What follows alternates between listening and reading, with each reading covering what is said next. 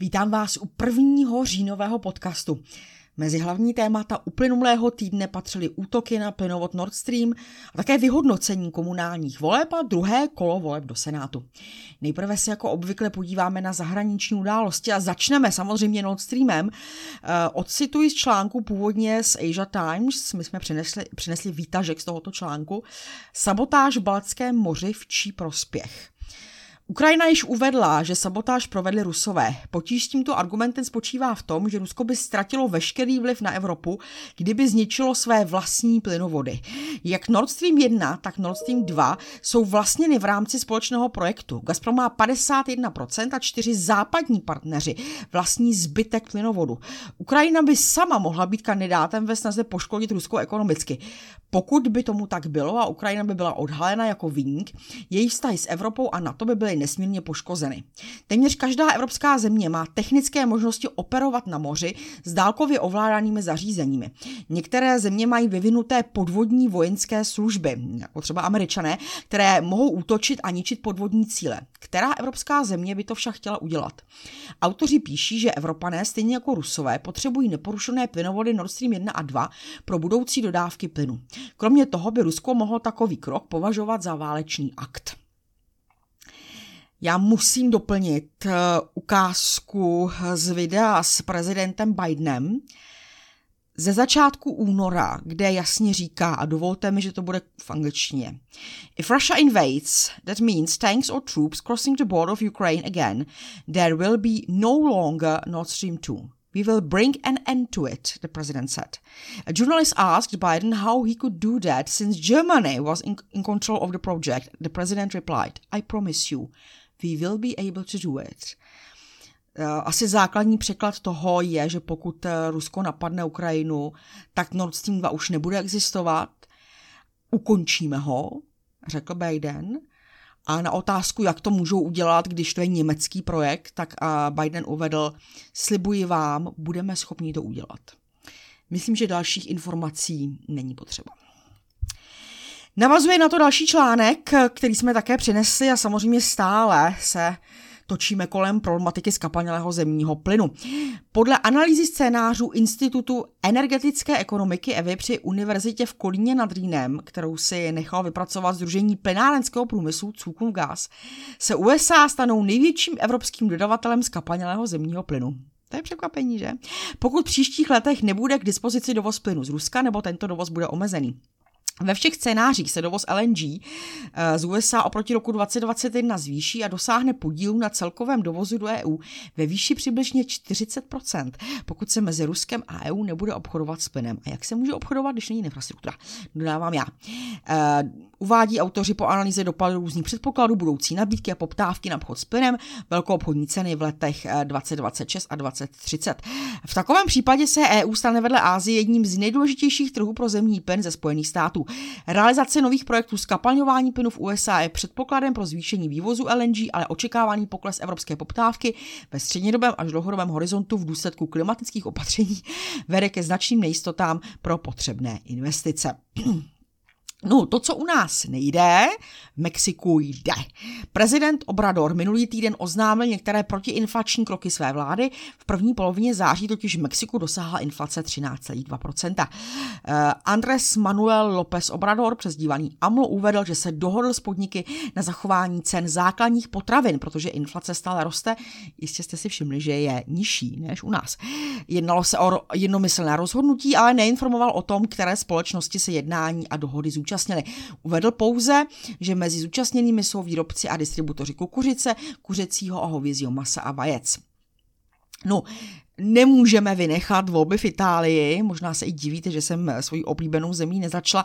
Nemůžu si pomoct, myslím, že někteří od nich očekávali i to, co jim ty volby nemohly moc dát. Eh, samozřejmě při některých oslavných článcích Fratelli d'Italia, respektive vítězství eh, tohoto uskupení vedeného mm, Giorgio Meloni, je potřeba si přečíst k tomu článek od Oskala Krejčího, k čemu se ještě dostaneme, kde se píše o snaze Německa převálcovat zrušením eh, práva veta všechny, eh, kromě Německa, a také o barevných revolucích, což je modus operandi liberální elity. V našem časopise, jak jistě víte, se věnujeme i tématům, která jsou ignorována či opomíjena mainstreamem. Například informace, že afgánské hnutí Taliban podepsalo s Ruskem předběžnou dohodu o dodávkách pohoných hmot a pšenice do Afganistánu. Informaci jsme převzali z Reuters. Um, dohoda zahrnuje prodej asi jednoho milionu tun benzínu, nafty, 500 eh, tisíců tun skapalnělého eh, ropného plynu a 2 miliony tuny pšenice. Je uzavřena jako předběžná na nespecifikovanou dobu a v případě, že bude fungovat, dojde k jejímu prodloužení na delší období. No samozřejmě se nemůžeme vyhnout Ukrajině. Rachmelár si zauvažoval, jak se dostat z ukrajinské pasti a napsal k tomu následující. Keď se toto všetko skončí, a my v této chvíli stále nevíme ako, nebude nám stačit diktát vítězů, který nikdy nie je trvalým měrom, lebo vytvářa túžbu po pomstě. Nebude nám stačit len ozbrojeně, lebo ľudia skôr či neskôr začnou mezi sebou bojovat hoci aj palicami a kameňmi. Tieto opatrenia budú bezvýsledné, ak zároveň nepovedú k podstatným zmenám v mezinárodních vztahoch, potruhy. Možno sa budeme muset vrátit k plánu Alberta Einsteina a Bertranda Russella na vytvorenie celosvětového systému bezpečnosti, ktorému tak odporují současné vojenské aliancie. A k tomu navazuje tradiční pondělek Oskara Krejčího eh, s jeho rozsáhlým, velmi zajímavým článkem o Ukrajině. Doporučuji samozřejmě celý, ale alespoň stručný výtažek, takzvaná mezihra. Oskar píše, Scénář barevných revolucí se začal sepisovat při mobilizaci a sjednování opozice proti vládě Vladimíra Mečera na Slovensku v 90. letech minulého století. Jeho původní podoba z dob George Bushe mladšího byla v zásadě nenásilná. Počítala s tím, že bránící se politická moc je propojena se západním informačním prostorem a je bezbraná vůči mediální a diplomatické kampani západu. Šlo o využití nespokojenosti, která především v postsocialistických zemích pramenila z umělé sociální diference, diferenciace, neférové nenávisti, privatizace a korupce. Scénář převážně pracuje s mládeží, zorganizovanou nevládními organizacemi. Praxe ukázala, že pro televizní a internetovou kampaň je nejvhodnější, když do střetu s policií jdou na čele manifestantů mladé dívky v bílých halenkách. Za vlády Baracka Obamy pak transformační diplomacie nabrala drsnější charakter. Ten mohou symbolizovat ostřelovači, kteří v Tunisu, Káhyře, Damašku, ale i na ukrajinském Majdanu pálili jak do řady manifestantů, tak i příslušníků pořádkových sil. Žádná barevná revoluce nevyřešila sociální problémy, které ji na počátku vyvolaly. Zpravidla vyústila do přerozdělení majetku mezi oligarchy a do návratu k původním formám neliberální vlády. Na postsovětském prostoru jejich význam bývá spojen se změnou zahraničně politické orientace země. To je totiž to hlavní, o co jde. To se podařilo na Ukrajině a v Gruzii 2003, nikoli však v Kyrgyzstánu 2005 a Arménii 2018. Nemluví o Bělorusku 2010, 2020 a Kazachstánu 2021, kde se tamní vlády rozhodly vládit silu, uh, hájit silu. V Líbii, Sýrii a na Ukrajině barevné revoluce vyústily do války. Skvělý modus operandi, že? Pojďme na domácí události. Vratislav Roháč se podíval podrobněji na takzvané dezinformační weby. No prostě je to další nástroj represe, nic dalšího. Opět doporučuji celý článek. Eh, ocituji alespoň kousek. Eurounijní propaganda nedávno zareagovala na výzkum, podle něhož si Slováci myslí, že Slovensko by mělo být mostem mezi západem a východem myslí špatně, že? Zastoupení Evropské komise na Slovensku zveřejnilo plagát, na němž de facto označuje politické preference poloviny Slováků za hoax. Až 51% obyvatelů si myslí, že Slovensko by malo být mostom mezi západem a východem. Nevýmýšlejme. Slovensko patří na západ, žádný střed neexistuje. Postavme se proti hoaxom, která tvrdí opak a vytvorme pro naše děti lepší Slovensko. Jelikož hoax znamená původně poplašnou zprávu, nedává tato vitná konstrukce příliš smysl. Leda bychom si to vyložili tak, že zastoupení Evropské komise bylo názory Slováků poplašeno. Zkrátka dobře uvažují špatně, že? Dodejme, že i u faktických tvrzení dochází při údajném um, odhalování dezinformací k řadě omylů, manipulací a někdy i záměrně lživých tvrzení.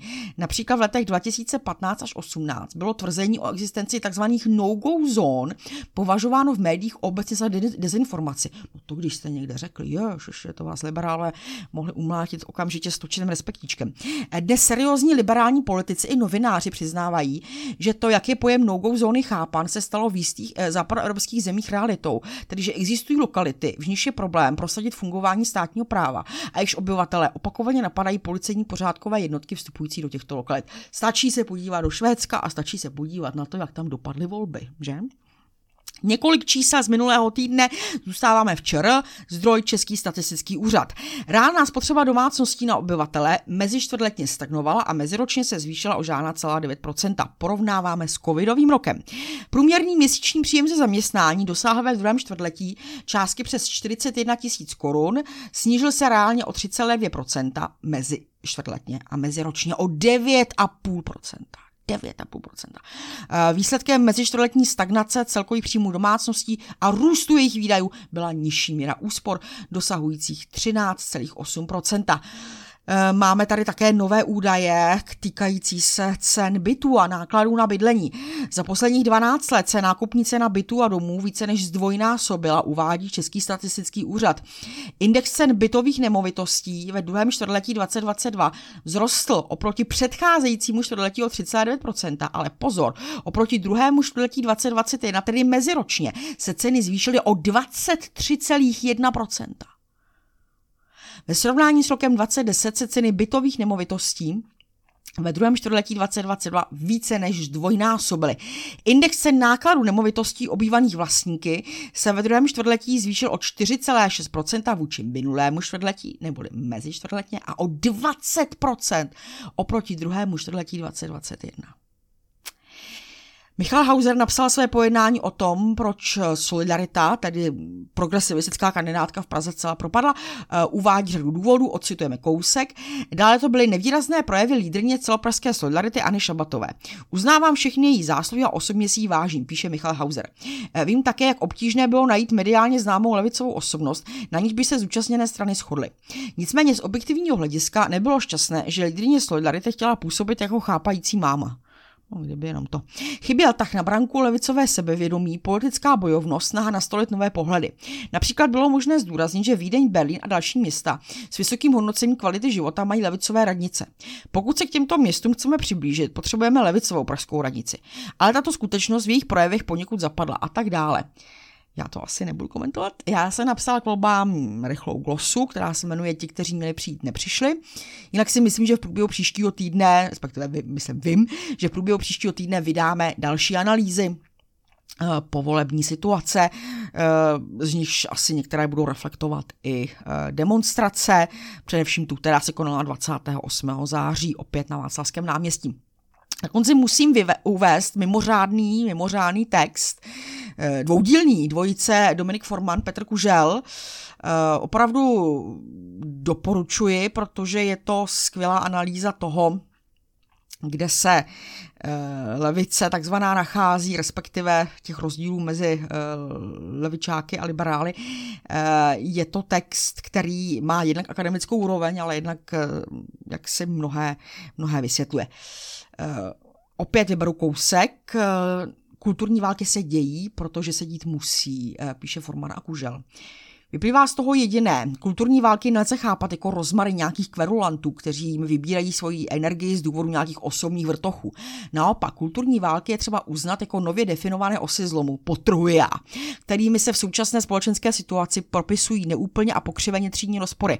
Podobně jako pěna vodní hladiny vyjadřuje neúplně a pokřiveně podstatu masivních spodních proudů říčního toku.